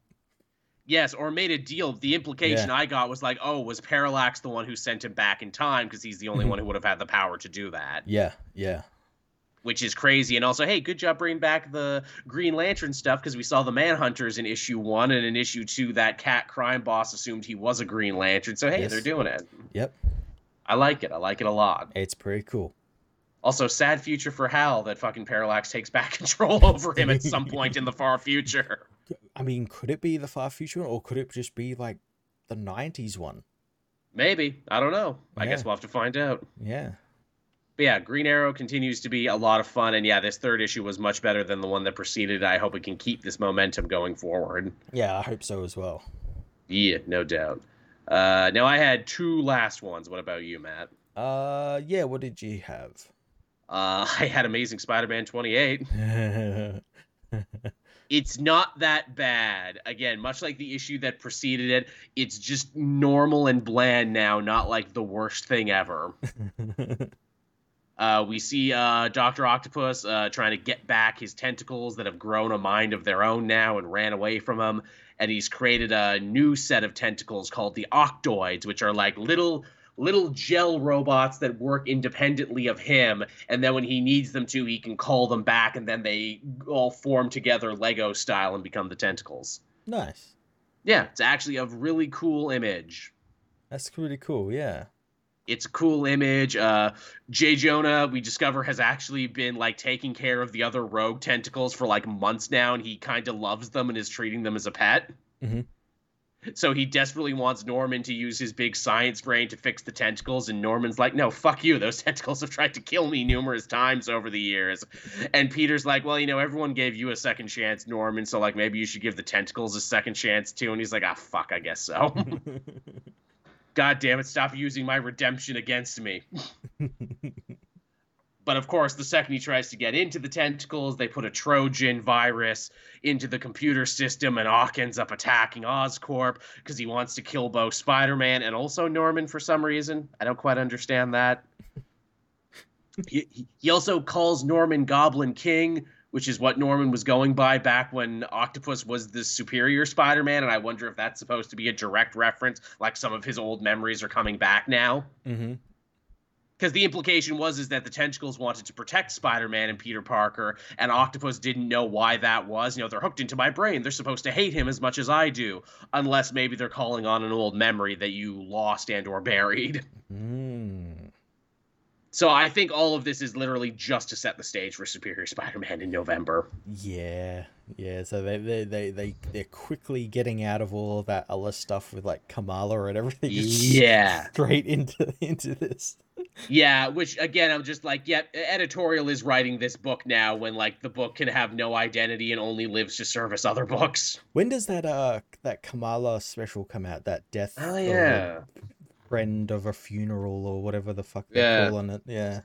I, I love we still call it funeral for a friend all this time later. Yeah. c- c- I- That, that I guarantee you they wanted to do that, and someone had to remind them like, no, Superman did that thirty years Yeah. ago. Oh, uh, Fallen Friend, The Death of Miss Marvel. That comes out. Uh, Fallen Friend, Death of Miss Marvel. Oh, we'll actually see the return of G. Willow Wilson and Saladin Ahmed and Mark Waid, apparently. That they're going to be writing stories just about Miss Marvel. They're not actually. I guarantee you they won't be actually be writing about the death of her.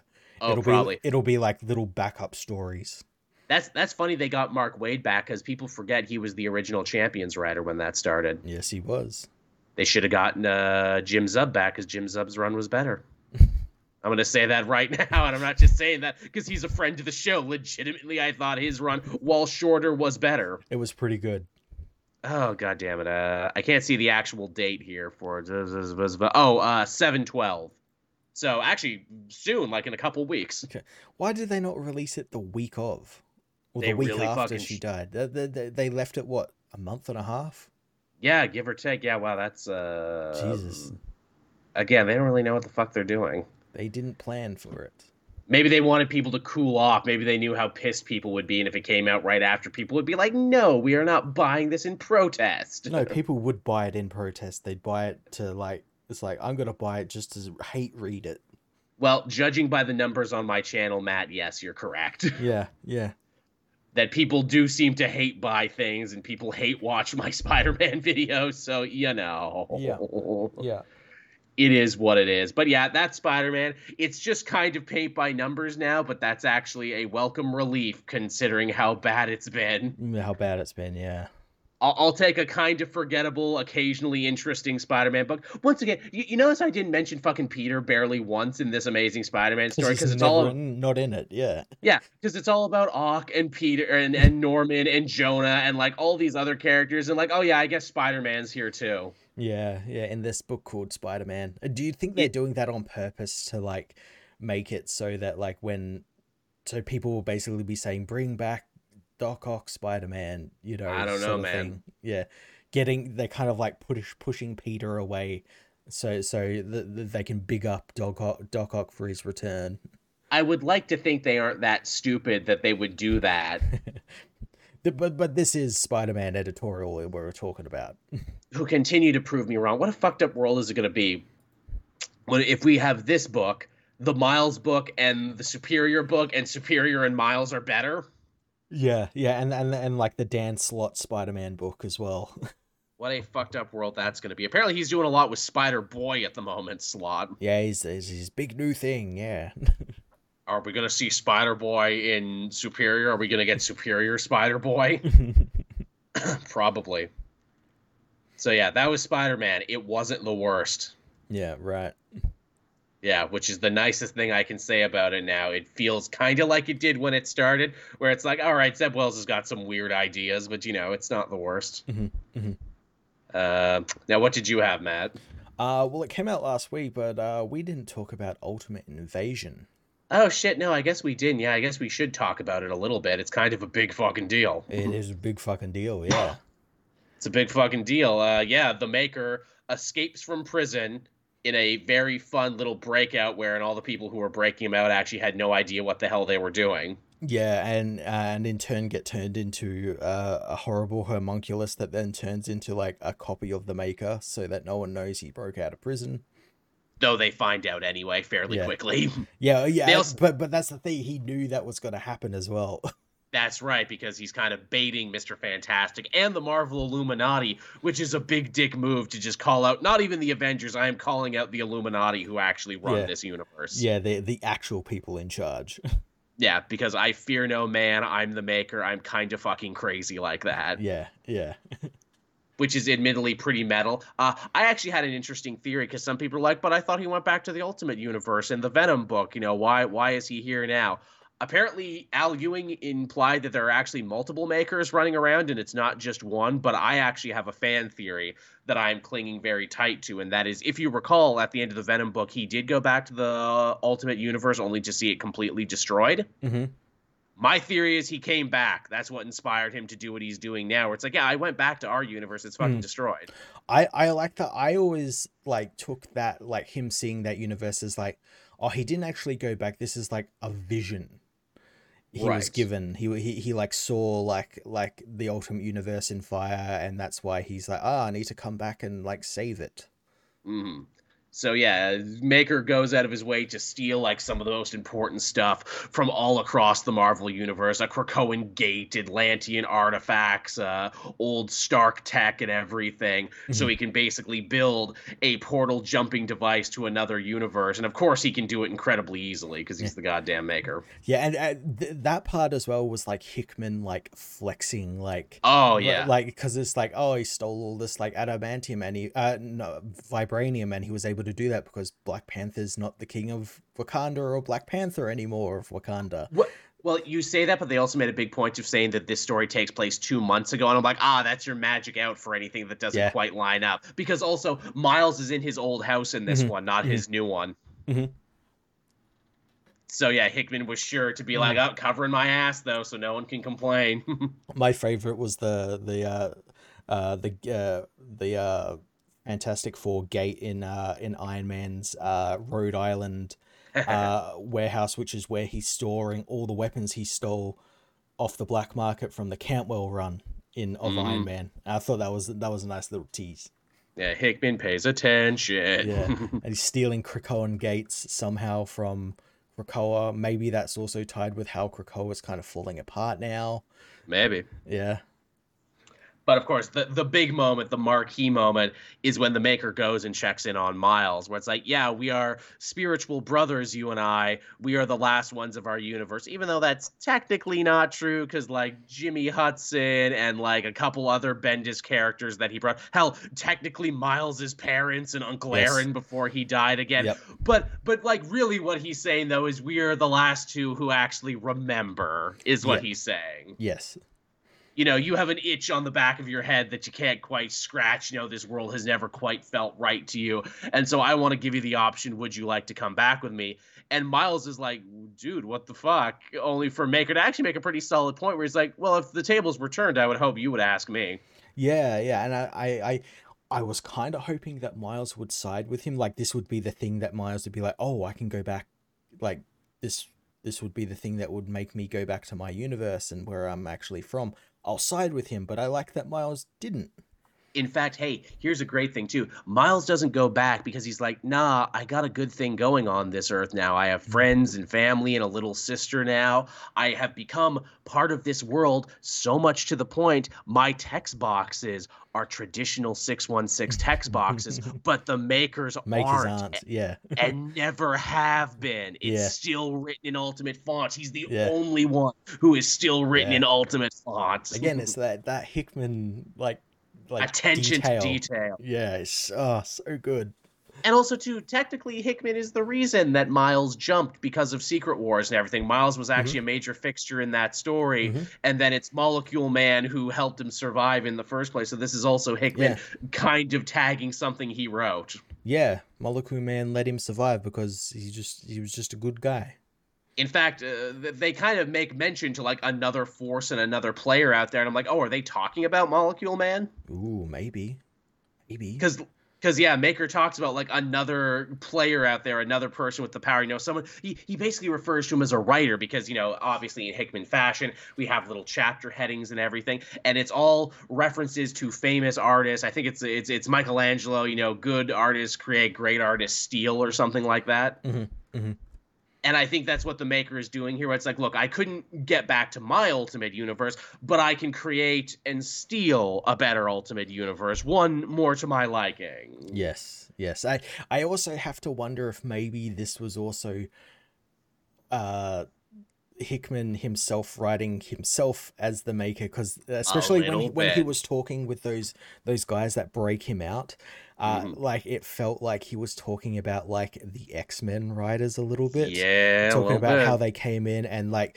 because because one of the guys uh, is like a late addition to the group he had to change because one of them got like killed in a car Sick, accident yeah and, and um yeah so so it felt like him talking about like how he he planned for the eventuality of something changing and mm. so, something uh, going awry and the and the plan not making any sense he planned for that because he's the maker and, uh, uh and it helped as well that the guy he was talking to kind of also looked like Brian Michael Bendis a little bit. Uh, how about that? yeah, I was gonna say, yeah, the maker in this really does sound like a tortured, put upon artist, where it's like, why, why don't you all think like I do? Why don't you all perceive the world and think about every angle and eventuality like I do? Why do you spin on my? I will do it myself. I will make my own world. Yes, yeah, yeah. and it will be unsullied and besmirched by you fucking plebeians. Because again, hey, evil he, he takes that spider from a Peter Parker who is not quite Peter Parker, going to a very familiar science conference with Liz Allan, actually, which is interesting. I mm. guess that's this world where it's different. Liz Allan is actually his friend in this, and he grabs the spider and he's like, you know, the power and the responsibility. It's a good thing I was here. yeah, what was the world called? Because it was it wasn't 1610 it was like 6 6160 6160 yeah. So it was it was like is he trying to get to the ultimate universe but it's giving him like permutations of the mm. ultimate universe? Or is he like going around is he like making like his own ultimate universe where there's no heroes? Yeah I think that's the thing. He's like, look, I couldn't get back to my world, so I'm going to create an ultimate universe in my image, one more to my liking. Yeah, I'm going to make no heroes or heroes who are like under my control. I'll have my own Illuminati or something. Yeah. I'll yeah. have my own thing. Which yeah, which also begs the question: Hey, what are you going to do with the Fantastic Four in that universe? Because assumedly there's another Reed Richards there. Yeah, well, they had that they had that amazing uh, conversation like Reed and Maker, where Maker asks he he reveals he did all of this to simply ask Reed like if the tables you could turned, undo me if you could undo me would you and Reed while he pauses, does say like he would, and Maker yeah, Maker decides to take that into consideration for what's coming next. that that was such a telltale. The Maker will remember that yeah, moment. Yeah, yeah, yeah. Th- that was the wrong choice, Reed. Again, you gotta hand all the credit in the world to the artist on that one, who's like just a little smile, and then he just disappears. Yeah, yeah. But yeah, very interesting kickoff to this.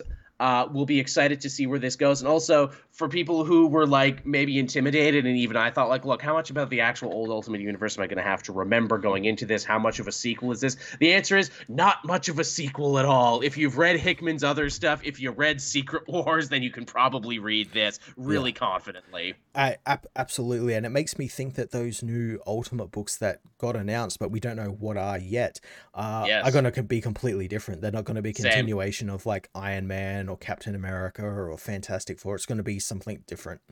This is going to be the Maker's Ultimate Universe yeah. version of them, and honestly, probably a good idea. Probably, yeah when we stop and think about it. Uh, speaking of X Men, and we were, I had uh, X Men Before the Fall, Heralds of Apocalypse this week, which I still haven't read like the last three X Men books, but I read mm-hmm. this one because it was on my pile and it looked fucking interesting. I've been doing a big catch up on X Men, specifically just like the main X Men book, uh, but this one is actually, I'm planning on reading this after the show.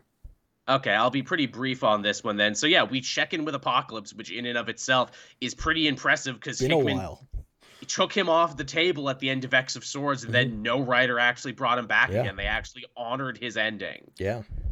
Well, this is what happens after the ending, and his wife Genesis, remember her? Mm-hmm. She's like, "Hey, husband, I reforged our swords and everything. Uh, I've I've defeated the demons of this realm. I have, you know, subjugated the summoners as I said I would. Uh, time to go to Earth and fuck them up now."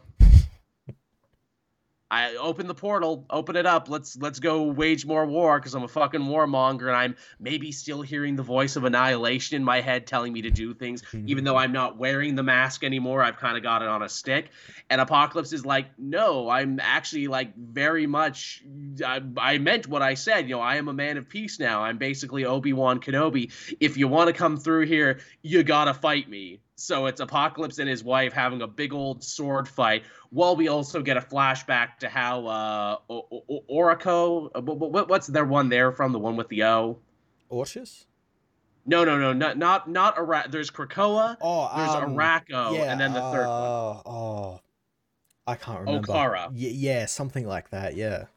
So we see how that place originally fell to Amenth and how all of this happened and like how originally it was a mutant paradise where you know apocalypse you know met his wife mm. after traveling from egypt and they raised their kids and everything and how they grew up and how the war changed them and stuff and you know his relationship with him and very very interesting definitely continuing the characterization that hickman started with apocalypse making him more of a character oh that's good to hear Yes. Yeah, yeah, they don't just make him a bad guy again out of the blue. That would be bad. Yeah, that's good to hear.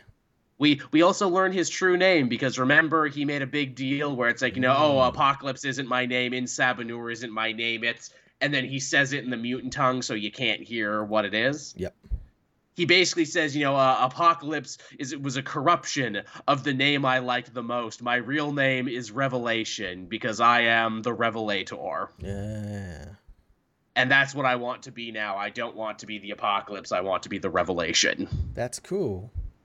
Yeah, I like how they keep changing, you know, an apocalypse married Genesis, but Genesis became annihilation when she took up the mask, and now apocalypse is not apocalypse anymore. He is the revelation. oh, that's cool. It's very cool. It's good stuff. That's very Hickman-esque it is and now it puts another ticking clock there where it's like hey so you know mutant society's kind of falling apart right now at the seams yep and now hey remember that thing you kicked down the road about Arakko and all these other mutants and everything well they're coming back now that's a whole thing uh-oh yeah uh-oh indeed but yeah, so that was X Men this week, and I got to catch up on more stuff. But I'm glad I got a chance to read this because it was pretty dope. It's pretty dope, yeah. Yeah, it's pretty dope. Pretty pretty good shit. Uh, did you have one last one there, Matt? Or uh, yeah, we the, all caught up. The, the, last one I had was uh, World's Finest issue sixteen. Ah, yes. Uh, Waid's still going strong with this one. Uh, yeah, this is the penultimate issue of his uh, Ultramorpho uh, mm. storyline. Uh, last issue, we discovered that Amazo is actually behind everything that's been happening with Metamorpho's murder of Simon Stagg and everything. And Simon Stagg was a uh, android, and so was uh, Oliver Queen because they were re- replaced by Amazo, uh, who, uh, as we find out in in this issue and last issue, uh, Will Magnus was kidnapped by Doctor Ivo and he was forced to create one of the responsometers which he puts in the metal men to make them think and act and everything into Amazo. Oh. And it had oh. unforeseen effects and it gave Amazo some new powers. So not, not only can he now copy uh, superpowers, he can copy knowledge and intellect. And he, he stole uh, Magnus and Ivo's intellect. And it gave him a vision, and that's uh, total AI supremacy domination. And um, so so the last couple of months he's been like planning and like he's kidnapped like Doctor Cyber and Toyman and Ted Kord and all these people who are the are smartest inventors. Yeah, and he's getting them to make uh mini satellites which he's planning to put around the world to help control uh civilians and, and, and robots, and he's already taken control of people like Robot Man from the Doom Patrol and uh, oh, no. uh, Red Tornado, and he's having them uh, pen up all these like people, and um, it's a fantastic piece because Superman and Batman think, oh, he's he's penning up all these people to like use as slaves in his workshop and everything and all that sort of stuff. No, what he's actually doing is he's melting these people down to their base elements to then use those oh, base fuck. elements in making his stuff in his More factory. Robots. Yeah, yeah, it, it's really dark. It's really wow, dark. R- robots is made of people. yeah, it's funny because uh, Plastic Man's in this issue and he makes a Soylent Green reference. Of course he would. um, but yeah, the heroes are all the heroes of Earth are dealing with like this AI uh, uprising. Hawkman's fighting Kelex and and the Cyborg. uh, Supermen and and uh, the Metal Men are fighting uh, GI Robot and all that sort of Ooh, stuff. Nice, they remember GI Robot. Yeah, yeah. He actually ends up getting killed because uh, Metamorpho turns to acid and like covers him and like melts him down. well, cool. I'd expect nothing less for GI Robot. um, but yeah, and while this is all happening, the heroes are trying to find where Batman and Superman are, and they they're in the factory and they're teaming with uh, Ted Kord and the real Oliver Queen and a bunch of other villains to like take down Ultramorpho, and they do so by like making a bow and arrow out of like pieces of like garbage and metal and everything and they give it to Oliver and uh, Oliver's really worried that his secret identity is going to get outed if he takes the shot because Ultramorpho has a crack in his Kryptonian carapace and if they shoot it it'll like explode him um, and he's worried that they're gonna like realize he's Green Arrow, but Batman's not worried because you know he's Batman. They'll think he did it because he's Batman. And of course. Uh, yeah, so they end up fighting the, the Ultramorpho, and then luckily uh, Firestorm shows up and is able to use his elemental powers to to make Ultramorpho just literally disappear.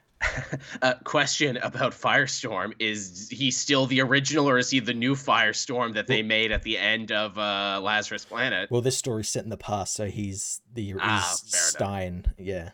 I was gonna say, did anyone fucking remember yeah. that? No one fucking remembered that. No one gives a fuck about that. No, I, I, just pulled that out to show how big my nerd dick was yeah, for a minute. Hey, you know what I remember? Yeah. yeah, you're the only person. The writer doesn't even remember that. I don't even remember who wrote that, but they don't remember I, that. I think it was nobody. it was by a by a by a committee. Yeah. Yeah, really a fucking committee, right? Yeah, I bet you didn't think you could write by committee, but you can. Yeah, yeah. Um, so yeah, the heroes end up like freeing themselves and like starting to sort of like take down all of Ultramorpho's stuff, uh, new new Mazo's stuff. Uh, and they they're all helping all the civilians and everything. Uh, and then they realize they're like, where is New Amazo? Where has he gone? because they kind of lost him in like the chaos and everything. And it's here we right. they revealed that he can also shapeshift. Oh um, no! And he's taken the form of Supergirl. Uh, and he's he ends up getting the drop on Batman, and it's here we find out that not only has is he able to shapeshift, he's got Green Lantern powers, Flash oh, powers, oh, Kryptonian powers, Amazonian powers, and uh, uh, Ultramorpho's powers. So the entire Justice League. The entire Justice League, Metamorpho, the Metal Men, everyone's powers. To, to OP, please nerf in the next update. really? Yeah, really. Uh, this character is broken. I would like to say. yeah, and he's super smart too, as well. So he's he, he he's uh he's quite a quite a threat. They've actually made Amazo like a proper threat, not just a tool. Well, that's good. Mm. Yeah, yeah, it's, it's really it's... good. Mark Waid begins his new uh, Titans book soon as well. That spins oh, out of this. Oh, really? He's doing a Titans book spin Yeah, it's called World's Finest Teen Titans. Oh, holy shit! And it's like Is the original, uh, like like Speedy and and Robin and and and all those guys. Is it is it in the Teen Titans book or is it going to be here in the World's Finest book? It's going to be its own book. Oh, holy shit! But how, how did I fucking miss that? it, was, it was announced like a while ago, really quietly. Okay, yeah, I was gonna say you would think that would be a much bigger deal. Yeah. Wow, if you're a, if you're a Titans fan, you're freaking uh, you know goddamn cup runneth over right yeah, now. Yeah, the Titans book is, itself is really good as well. It is really solid. Again, that was another one we didn't quite get to talk about from last week. But uh, yeah, Wally's alive. Duh. Yeah, yeah, duh. Wally's alive. Garth is working for Brother Blood, like we called. yeah, friggin' Tempest joined a goddamn cult. Yeah. also they've updated their cult for modern times. They did a they did a whole Catholic Church refresh. Yeah, yeah they're going on the nightly shows and talking about how they're not they're, they're, they're not evil. We're called the Church of Blood, but we're not evil. We're the Church of Eternity now. So are you Brother Eternity? Yeah, it was really sad to lose the alliteration, but you know. uh, do you want to talk about what's coming out this week? Sure.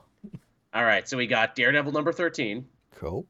That story coming to an end very soon, I am sure. Yeah again, Daredevil literally going back to hell, and he's got a cool new white suit to punch the devil in the dick, probably. Hell yeah. Uh, X Men 24, nice. uh, Thor Annual, uh, Spider Man 10, mm-hmm. Star Star Wars 36, nice. I- Adventures of Jon Kent number five. Cool. Batman Knight Terrors number one. Knight Terrors First Blood number one. So we're getting two fucking Knight Terrors, and I don't know which one to read. I'm pretty sure we're getting more than two, but yeah. Those, those, those are just the first two. Star Wars Yoda 9, X Men Before the Fall, Sinister 4, number one. So Jesus. we're going back to all the, the fucking subtitles. Jesus. I I know. Again, the more subtitles, it really pisses me off. Uh, Edge of Spider Verse 4, Extreme Venom Verse 4, all in the same fucking day. Are you ready? I don't think you're ready. Knight Terrors Poison Ivy number one. Knight Terrors The Joker number one. Uh, Peacemaker tries hard three. Still haven't read that. I should probably check that out. I've heard good things. Yeah, it's probably good. Steelworks number two, Knight Terrors Ravager number one. Really, Ravager got her own fucking. T- oh well, it's a Joshua Williamson thing. Of course, he fucking likes the character. Of course, she got one. that makes sense. Uh, Knight Terrors Black Adam, Captain America 750, which uh, they're building as like the beginning of the big end Yeah, of Steve. But Yeah. but if we know he's not fucking going away. We know he's just goddamn coming back as goddamn J. Michael Straczynski book in no time. Captain Marvel: The Dark Tempest number one. Marvel Zero number one. What the hell is this? Uh, oh, a deluxe edition collecting Marvel's uh, free comic book day titles. Okay, Uh, they're charging for them now. Okay. yeah, yeah. Hey, you know that book you enjoyed for free? Well, what if we put it in a deluxe format and made you pay money for it? Would that be good? Would you like that? Would that be good for you? Uh, Star Trek Defiant Five. Uh, anything else going on here? Or are we just into the uh, indie books now? Untold Tales of I Hate Fairyland. Man, that was really big for a minute. Really? I've never heard of that. It was a super big indie book for a second, and I guess it's still going. Cool. Uh, punchline, but not that punchline. Punchline from Antarctic Press. is is that why they couldn't call the punchline book punchline? Because there was already another series with the same name. What's the Punchline book called? I thought it was just called Punchline. No, it's called Punchline, like something something. It has a subtitle. Ah, okay. Gene Simmons, Dominatrix, number one. Really, Gene Oh, Simmons is writing yeah. comics again. Hell yeah, you know that's gonna be good. Eisner Award winner there. Eisner Award winner Gene Simmons. Look, is his kid doing art for it? By which I mean stealing manga pages for it. That's a real thing, everyone. You can check that out. Uh, Gene Simmons' son Nick was going to be like a big comic book manga artist, but he just like literally traced a bunch of popular things. oh shit! Really? Yeah. yes. Oh yeah, that's a real thing. He like and like popular shit too. Like he didn't like trace obscure shit. He traced like fucking Bleach. I love Uh, that. I, read- love that. I love when that happens. It's so funny. Just just just shamelessly copying shit. Uh no, Chem Dog, I haven't read Captain America Sam Wilson yet, but I'm gonna. Yeah, I'm behind on that series. Yeah, yeah, there's a lot of books I'm still behind on. I'm still kind of getting my shit together. But yeah, that's everything you got to look forward to this week, everyone. I hope you're excited for Knight Terrors, because apparently they're hoping you'll buy all the Knight Terror books. Yeah, that's the scariest thing about it. There's just so fucking Ugh. many books about it. That's a little fucking egregious, actually, dumping all of this in the middle of summer right now. It's it's pretty insane. Here's a hundred new tie-in books for you They- to read. That's They never fucking learn with these events. It's always just just so many tie-ins. That Like, that, if you can- that will never ultimately end up mattering in the grand No. scheme of things. like even if they just came out with one or two a week for summer, that would be fine. But they like dumped like five or six. Yeah, well, yeah. As I said, like the checklist I saw, I think it was in the back of Action Comics this week. Um, it showed like like the the next couple of weeks, every like day through July, and it's like, oh, here's like five books each week, and then and then it, it, it that wasn't even the end because it says it concludes in September. So so we have like another month in August full of it as well. That's too much. That's Yeah. just too much. Yeah, and they're not one shots either. They these are like like one and two Ongoing. issues. Oh Yeah. fuck me. So so like oh there's Action Comics one here and then there's number two next month and yeah oh DC, how do you expect people to keep up with this shit? And again, you're gonna have the same problem that you always have, where people aren't gonna know what the important one is and what's are the ones they're supposed to read. yeah I always assume the important ones are just gonna be like the like Knight Terrors Batman. one Knight Terrors two yeah Batman Superman probably Wonder Woman is there's no Justice League one so probably a Titans one Yeah, they're gonna be two issues each. That is, that's a lot to ask of people. Two issues each. yeah yeah That's a lot to ask people, especially in like you know with how expensive comics are. That's at, that's at least two issues that that- that's what I've seen they could be more but I yeah I don't, I don't know. I don't know how I feel about that. yeah yeah yeah All right, everyone. We'll start winding down the show. Then, thank you so much as always for coming out and listening. We do the show live Saturday every week at ten to whenever. yeah whenever Yeah, usually like an hour thirty. Though I think we might have actually gone two full hours this week because you know I was sick and we had to catch up. I think we're almost there. Yeah. We're almost there. Of course, if you're a patron, you'll get to listen to the episode back before anybody. Uh, for as little as a dollar a month, we try and get the video and audio version out there. I felt really bad. I didn't have anything to put up this week for anyone. I was gonna do like a commentary. I was gonna stream, but I just I was just so fucking sleep deprived. It was it was not gonna be good. I I know how you feel. I, there was so much I wanted to do this week, but just just couldn't. Just because it's not too much. It's not enough sleep yeah, it's not that I don't think you guys, you know, deserve good content or that deserve content. I just think you deserve good content, and I just don't want to shit out something bad. Mm-hmm.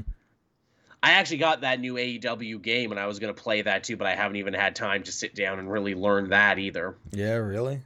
Oh, it, it's a lot to take in actually, because again, it's more like the older, more arcadey style wrestling games. It's a lot less uh, like what 2K has been doing. All right yeah, I, I, lost very early on, and I'm like, oh, okay, I gotta actually take time to learn this. Cool, cool. I got, I couldn't get past the tutorial, so I'm like, all right, I will come back later to this. Oh no, no, you couldn't get past the tutorial, and now you've got to be like one of those guys who goes on Twitter and complains that like, oh, this game yes, is bad, this game is terrible. Like there's so many people doing that with the new Final Fantasy where they're like, we're we're we're 90 minutes in and it's a terrible game. Like, well, you're not even through the tutorial yet.